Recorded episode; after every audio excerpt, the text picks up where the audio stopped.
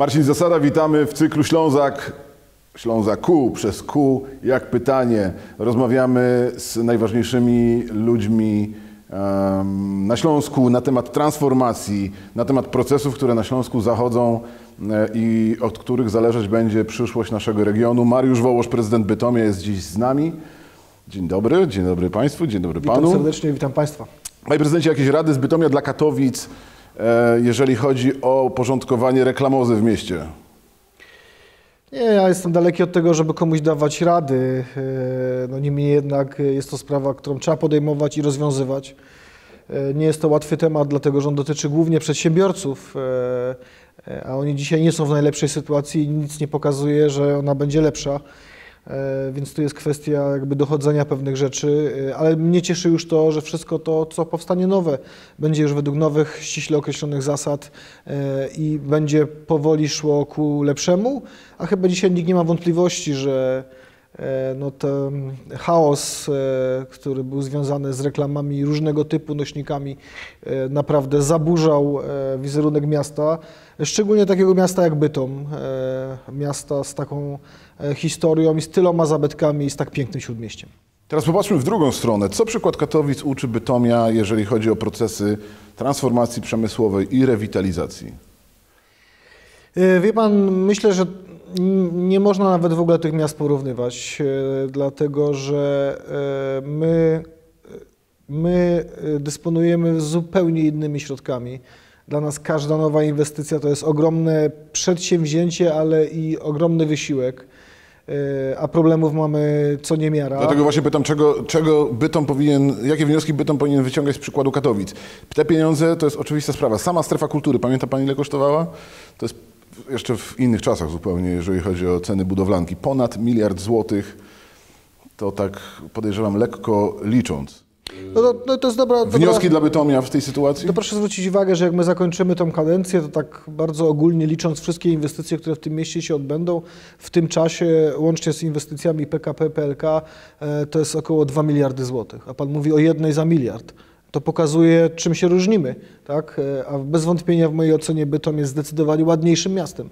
Ma wiele ładniejszych budynków, e, ale ma też ogromne problemy związane z wieloletnią rabunkową eksploatacją węgla, dewastacją ulic, kanalizacji i też kamienic, o których mówimy. E, Szczęściem naszym jest to, że te kamienice wznosili i projektowali naprawdę mm, wybitni fachowcy i może dlatego one jeszcze stoją. Co z pieniędzmi, biorąc pod uwagę kluczowy dla przyszłości Bytomia też i ten proces rewitalizacji, proces transformacji, jeżeli popatrzymy na niego szerzej. E, Pieniądze unijne dzisiaj rozmawiamy o bycie, który y, gdzieś wisi w, jakimś, w jakiejś próżni. Miejmy nadzieję, że to kwestia czasu. E, Mamy też e, rządową gwarancję funduszu e, opływającego na jakieś 800 milionów złotych w skali 10 lat. Proszę wybaczyć, ale samo sformułowanie e, rządowe gwarancje nie wzbudzają mi żadnych emocji. E, I wielokrotnie się o tym przekonałem. Natomiast e, trwa proces rewitalizacji w Bytomiu i chciałbym, żeby trwał nadal. My oczywiście do końca tego roku musimy zakończyć to, co zaczęliśmy i tak się stanie, nie, z, nie bez problemów.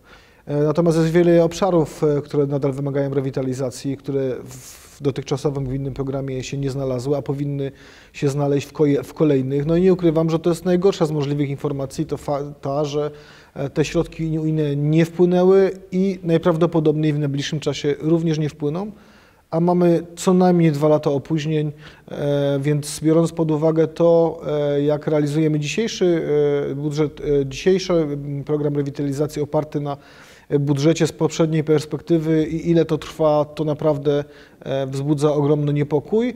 E, Być może są osoby decyzyjne, które nie czują tego w ogóle, bo w życiu nie zajmowały się realizacją jakichkolwiek inwestycji e, i nie wiedzą, jakie wiążą się z tym problemy i być może dlatego, dlatego tak bagatelizują kwestię przyspieszenia e, wpłynięcia środków unijnych To do jest Polski. jeszcze rok. Ro, biorąc pod uwagę, że rok wyborczy, biorąc pod uwagę sytuację polityczną, biorąc pod uwagę odesłanie e, ustawy o Sądzie Najwyższym do e, Trybunału Konstytucyjne, Konstytucyjnego, trzeba liczyć się z tym, że to potrwa jeszcze do Nie, no, końca ja sobie z tego zdaję roku. doskonale sprawę i wiem o tym, i wiem o tym również, że pomimo tego, że codziennie te środki są mniejsze z wiadomych powodów, co oczywiście jest totalnym absurdem i, i, i głupotą, niezrozumiałą w żaden sposób. E, Natomiast e, może się okazać, że ze względów czasowych e, i różnych innych, takich jak na przykład brak środków na wkłady własne, nie będziemy w stanie tych pieniędzy w określonym terminie wydać. Mówię to z perspektywy osoby, która nadzoruje ogromny proces inwestycyjny, w którym nie ubywa problemów, a wręcz przeciwnie, ich się pojawia coraz więcej. No i dlatego raz jeszcze powiem, te decyzje, które zapadają na, na poziomie rządu, na poziomie parlamentu są dla mnie absolutnie nie do przyjęcia i absolutnie niezrozumiałe.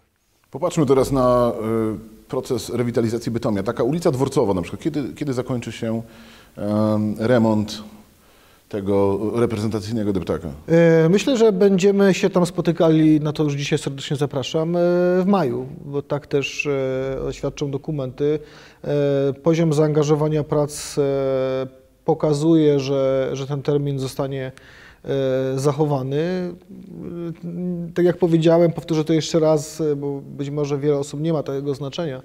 Nie ma, tego, nie ma tej świadomości, że w takim dużym procesie jest wiele różnych problemów, wiele nieprzewidzianych sytuacji, ale na chwilę obecną wygląda na to, że zdiagnozowane mamy wszystko i wszystko do końca maja zostanie zakończone. Panie prezydencie, to teraz tak. Mamy ulicę Dworcową, absolutnie kluczowa arteria komunikacji pieszej w Bytomiu, reprezentacyjny deptak.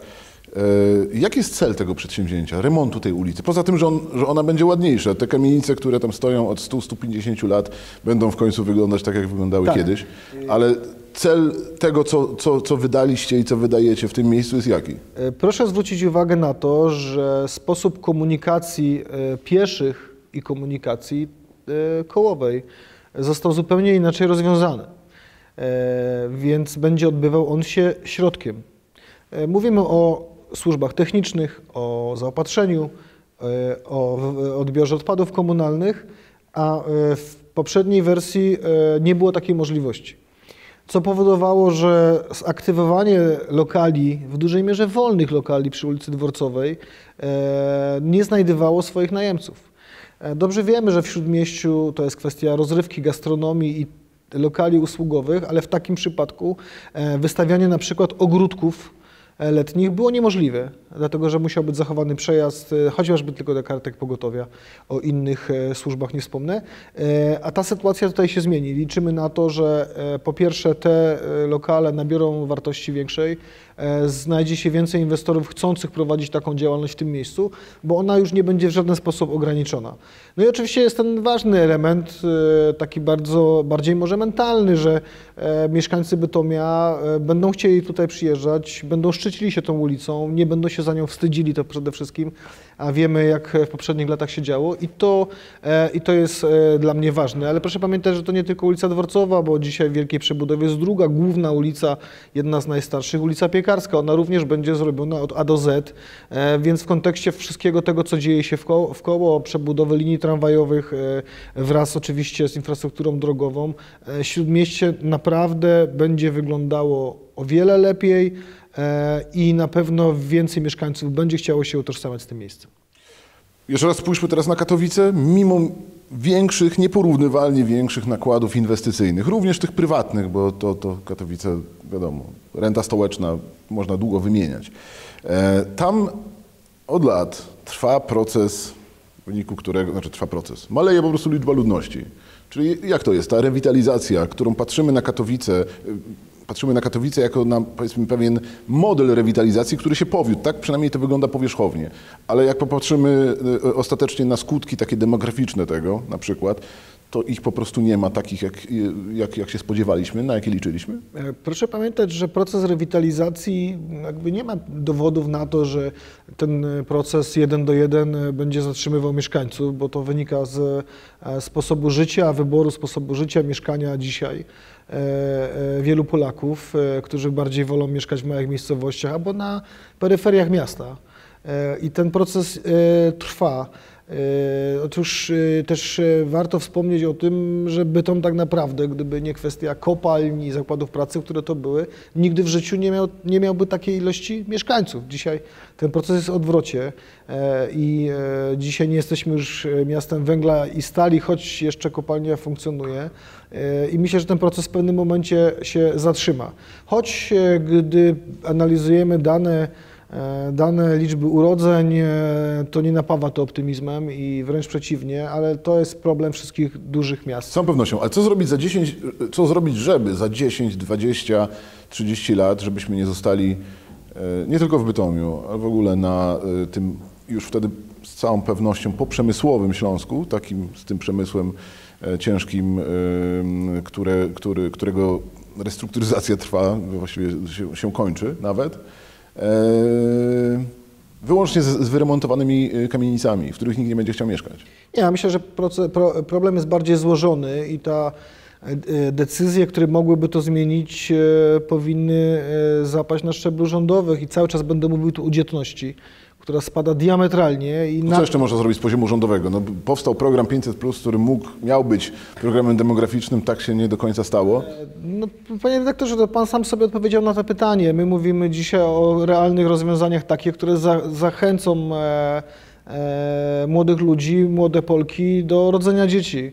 E, kwestie związane z e, urlopem wychowawczym, być może koniecznością jego wydłużenia, ale to są inne rzeczy, które e, powodują strach przed rodzeniem dziecka, brak możliwości zapewnienia mu tego, co potrzeba, czyli ten strach finansowy, nie mówiąc już o tym, o sprawie bardzo głośnej i ciągle dyskutowanej, czyli kwestii bezpieczeństwa i zdrowia kobiet i rodzących się dzieci, e, bo o tym dzisiaj dyskutujemy, a wszystkie dane pokazują, że to jest bardzo ma to bardzo znaczący wpływ na decyzje kobiet co do chęci posiadania potomstwa i trudno im się dziwić. Ja, mm, e, e, ja również stoję po ich stronie i, i, i, i rozumiem ich E, Rozumiem ich decyzje i ich rozgoryczenie, ale te decyzje powinny zapadać na szczeblu rządowym. I jeżeli argumentacja dotycząca najniższej liczby urodzeń od czasów II wojny światowej nie przemawia do rządzących, to znaczy, że albo oni się po prostu nada, nie nadają e, na te funkcje, które, e, które pełnią, albo najzwyczajniej są odporni na argumenty.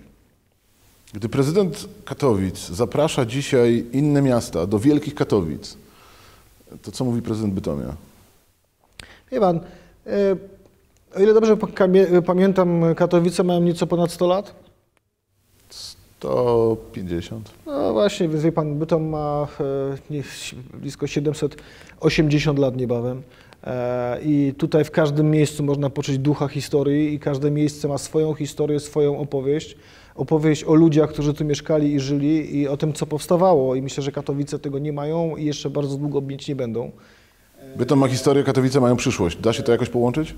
Tak, oczywiście, wie pan, Katowice są tak blisko, jeszcze mamy po, oczywiście pomiędzy Chorzów, y, ale pan doskonale wie, że osoby, które tu przyjeżdżają z zewnątrz do końca nie wiedzą, w jakim mieście się znajdują, bo nie ma tu klasycznych peryferii czy, czy ogromnych pól, w którym lasów, w którym się przejeżdża, y, przejeżdża do innego miasta, y, więc to wszystko można połączyć. No, takie zadanie jest też metropolii i wiele tych rzeczy się dzieje, aczkolwiek to na przełomie, e, na przełomie lat się zmienia i zmienia ku dobremu, natomiast proszę pamiętać, że no, e, e, pomimo wszystko historie tych miast są różne, tej ludności są różne i jak ktoś chciałby poznać historię Bytomia tak dobrze, dosadnie, od, od czasów Karla Goduli do dzisiaj, to polecam Państwu serdecznie książka Ballada o śpiącym lwie. E, To naprawdę e, kwintesencja wiedzy o Bytomiu, o ludziach tu żyjących. E, Po jej przeczytaniu naprawdę można zmienić pogląd na wiele rzeczy. I to książka, co ciekawe, jeszcze przy okazji nie, nie Ślązaczki, nie Bytomianki. Tak, i myślę, że to jest w tym bardzo cenne. Bardzo cenne, bo ludzie, którzy jednak emocjonalnie wiążą się z jakimś miejscem, nie, nierzadko mają bardzo subiektywne spojrzenie, a to nie o to chodzi. E, Opisuje tę książkę osoba tak naprawdę zupełnie z zewnątrz, która na bazie zebranych informacji, wywiadów e, i dokumentów e, opisuje całą sytuację. I te dobre sytuacje, i te złe dla tego miasta. Jeszcze raz polecam tą Książka pozycję. rzeczywiście dobra, ale wychodząc z historii, patrząc w przyszłość, można oczywiście wątpić w sens dużego, jednego dużego miasta, którym być może metropolia, miasta metropolii się staną kiedyś, ale mm, sens istnienia ze 30 ma, małych, mniejszych, średnich miasteczek e, w metropolii, to dzisiaj wydaje się wątpliwy, co najmniej, patrząc na ich ym, kondycję. Wielu z nich, również tych wokół Katowic. Ale ja się z Panem zgadzam. Ja się z Panem zgadzam. E, tylko czy w naszym systemie administracyjnym kiedykolwiek będzie to możliwe? Nie wiem. E, proszę pamiętać, Administracyjnie było to możliwe dawno. Można było jedno miasto z drugim połączyć. Nawet za to premia była kiedyś. Tak, tylko je- jeżeli e, merytoryka, rozum i argumenty są przed e, polityką i politycznymi interesami, to być może tak, ale u nas na razie jest zupełnie odwrotnie, więc nie liczę na to, że coś takiego Czyli gdyby stanie. sąsiedzi Katowic, na przykład w Siemianowicach, Mysłowicach, może Chorzowie, może nawet w Świętochłowicach, e, zdecydowały się pierwsze podjąć taką poważną dyskusję przynajmniej, to byłoby łatwiej później e, rozmawiać o tym Nie dalej. sądzę, żeby ktoś taką dyskusję w ogóle podjął. Czy w jednym mieście albo, albo, albo w tej strukturze, którą dziś mamy, będzie kiedykolwiek łatwiej Wam e, dojść do porozumienia w sprawie na przykład takich e, kluczowych e, wyzwań jak komunikacja publiczna? Jak, dzisiaj jak prezydenci słyszą ZTM, to się łapią za kieszenie od, od, od lat. Wie pan, to jest e, zrozumiałe, dlatego że te koszty w ostatnim e, okresie tak diametralnie wzrosły, że najzwyczajniej po prostu miasta, w tym nasze, przestają sobie z tym radzić. E, Jeżeli mówimy o takich miastach jak Katowice i Gliwice, które są zasobnymi miastami i oni już dzisiaj widzą, że również powoli zaczynają to być problemy, to proszę sobie wyobrazić, jak wygląda to u nas. E, My te mm, dochody mamy zdecydowanie mniejsze, ale chyba naszym, naszą mocną stroną jest to, że w związku z tym, że tyle lat to trwa, nauczyliśmy sobie, e, z ty, nauczyliśmy się sobie z tym radzić i, i, e, i z tym żyć. Z tym obciążeniem, stresem, trudami. Natomiast, no, tak jak mówię, ta sytuacja będzie się pogłębiała i nie mam, nie mam wątpliwości, e, że tak będzie, jeśli nie dojdzie do jakiejś znaczącej zmiany. Czyli wy nie, nie jesteście przygotowani do. Wyzwaniem metropolii, zadaniem metropolii była reforma tego systemu mm, komunikacji, polepszanie y, jakości tutaj, a jak rozumiem, wy borykacie się cały czas z łataniem dziur. e, I w tej sytuacji, w tym krajobrazie nie ma żadnych specjalnie widoków na to, żeby zrealizować to wyzwanie pierwotne postawione metropolii. No, e, no cenne spostrzeżenie, natomiast e, wszystko zawsze rozbija się o pieniądze i o koszty. I, i nawet najlepszy plan, e, jeśli nie, nie zmieści się e, w tym, co się planuje, nie da się go po prostu najzwyczajniej zrealizować. No i dzisiaj i tam, jak i w wielu miejscach, choć proszę też nie, nie bagatelizować kwestii mm, postępu i technicznego postępu i wymiany taboru, bo to naprawdę wygląda wiele, ja to pamiętam wiele lepiej niż w poprzednich latach i to się dzieje. Natomiast, e, tak jak mówię, no, e, nasz czas zajmuje głównie kwestia rozmowy o pieniądzach. E, I to są naprawdę ogromne pieniądze i, i, i, i różnica na przykład miast, gmin, które są w metropolii, ich zasobności, wielkości i kosztów, które im przypadają jest na tyle duża, że wzbudza to wiele oczywiście kontrowersji i problemów.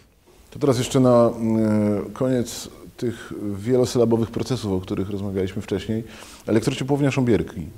Pan wciąż spokojny czy zaniepokojony? Nie, nie, no spokojny to jestem wtedy, kiedy faktycznie jakąś inwestycję oddajemy i jestem pewny, że zostało to wykonane dobrze. No, e, no ja oczywiście nadal jestem zadowolony, że tak e, firma kupiła ten obiekt mimo wielu problemów, które do dzisiaj, z którymi się do dzisiaj borykają, e, mimo tego, że to już był moment e, kryzysu, e, również na rynku budowlanym. Proszę nie zapominać, że ta firma to przede wszystkim e, duży deweloper, duży na skalę kraju.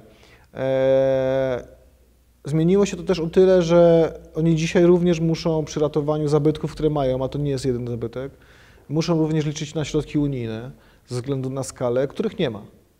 E, e, I jakby te, nałożenie się tych rzeczy powoduje, że, e, że no, trudno nawet określić, kiedy te prace się rozpoczną. Panie prezydencie, tylko dzisiaj nie mówimy o rewitalizacji, tego, odbudowie, remoncie tego obiektu, tylko o na przykład takich prozaicznych kwestiach, ale fundamentalnych z punktu widzenia w ogóle tego, czy ten obiekt przetrwa, jak zabezpieczenie dachu. Ono miał, było obiecywane, nie wykonano tych prac. Czy to no nie, jest... Nie, częściowo, częściowo one zostały wykonane.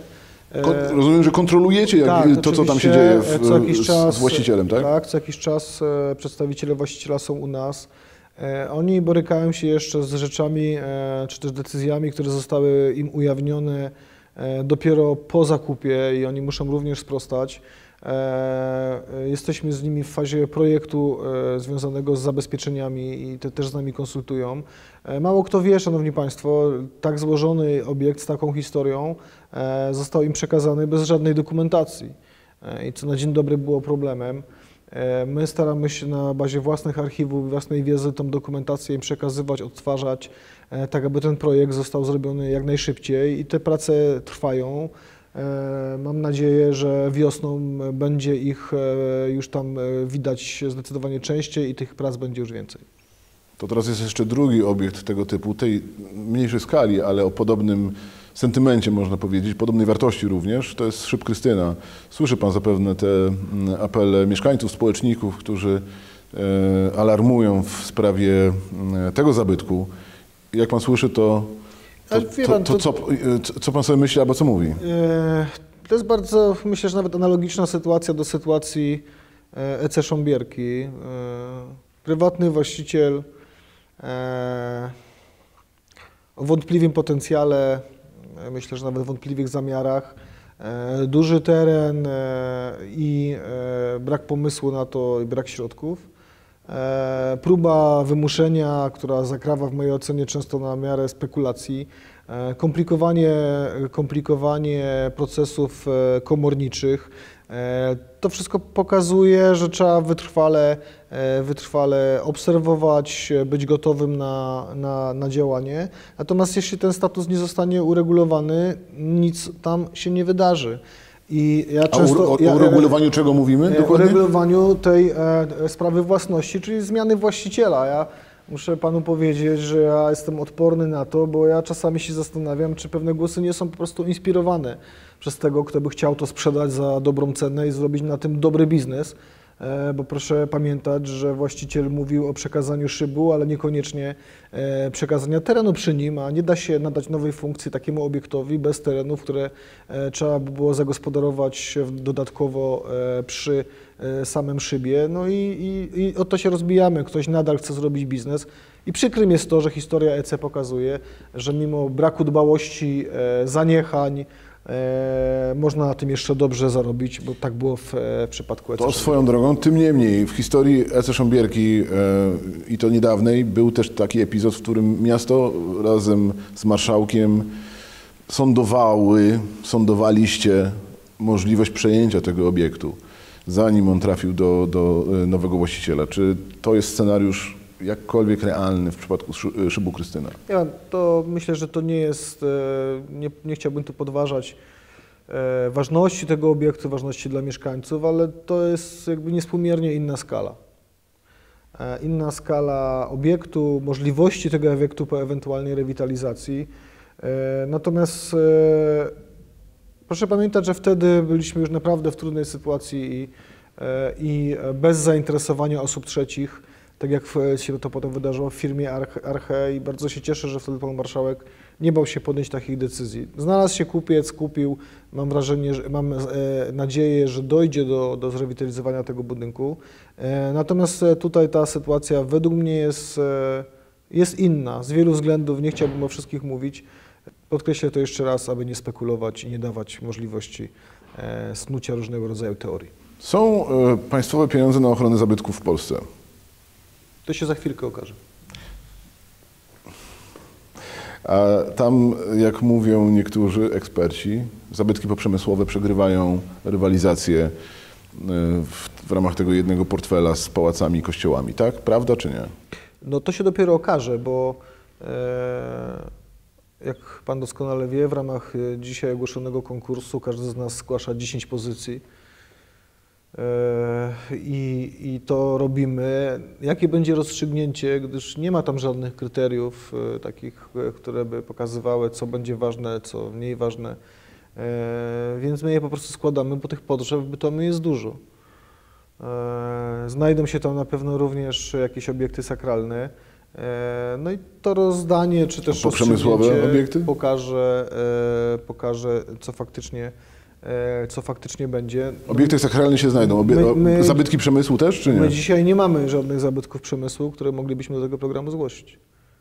E, A zgłaszać mogą tylko e, samorządy, więc my to, e, więc my to na pewno Adam zrobimy. Kowalski. Ale proszę zwrócić jeszcze uwagę, e, co ciekawe i, i, i- brałem udział kiedyś w, w debacie, e, w której padło takie zdanie, że e, no dzisiaj ratujemy i ce- celebrujemy miejsca, które tak naprawdę e, w dużej mierze przyczyniły się do degradacji tego miasta. Czy pan by się zgodził z takim stwierdzeniem? No wie pan, to, to jest e, filozoficzna, nieroz, nierozwiązywalna tak w, e, w kró- krótkim wnioskiem sprawa.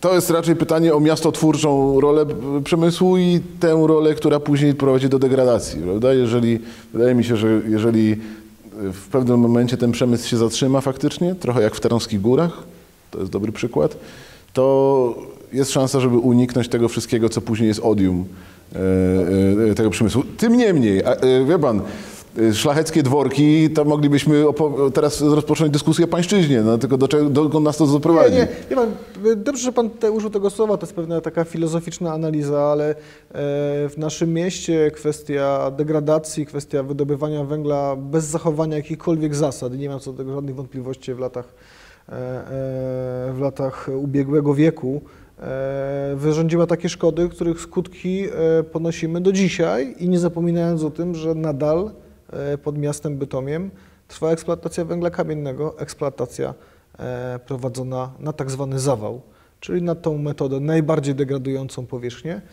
Ale już nie pod Śródmieściem, to jedyna, jedyna wie pan, ale nadal, pod, Pociecha? nadal częściowo pod, e, pod e, miejscami, w którym również e, są budynki i które na pewno również ucierpią. I to jest tutaj e, pewne clue, e, bo o to się wykłócamy my jako mieszkańcy Śląska, takich miast jak Bytom e, jest więcej. E, Są Mysłowice, są e, Świętochłowice, Siemianowice, e, bo mierzy się nas jeden do jeden z innymi miastami w Polsce e, gdzie koszty funkcjonowania tych zdegradowanych miast są o niebo wyższe niż to, co się dzieje w Polsce. E, A najśmieszniejszym są takie sytuacje, kiedy ja opowiadam w różnych e, poważnych gremiach o obniżaniu terenu o 11-12 e, metrów i ktoś mnie pyta, no ale pan się chyba przejęzyczył, mówimy chyba o 12 centymetrach. No to wie pan, to wiemy wtedy o czym mówimy. O ilości, proszę pokazać drugie takie miasto, w którym jest tyle pompowni, pompowni, które muszą wody deszczowe, ścieki pchać pod górkę, bo w terenie, bo, bo utworzyły się niecki po, pokopalniane i, i bezodpływowe. I to jest mnóstwo, mnóstwo kosztów naprawy i późniejszej eksploatacji. Nie ma takiego drugiego miasta w Polsce, jestem w stanie się o to założyć, tylko nikt nie chce e, tego usłyszeć. E, Traktuje się nas na równi z innymi miastami, e, miastami, e, które nigdy nie zostały tak brutalnie, e, bezczelnie wykorzystane jak Bytom. Mariusz Wołosz, prezydent Bytomia, e, był dziś naszym gościem w cyklu Ślązak Q. Q jak pytanie, naturalnie. Dziękuję bardzo. Dziękuję panu, dziękuję państwu. Do zobaczenia na ślązak.pl.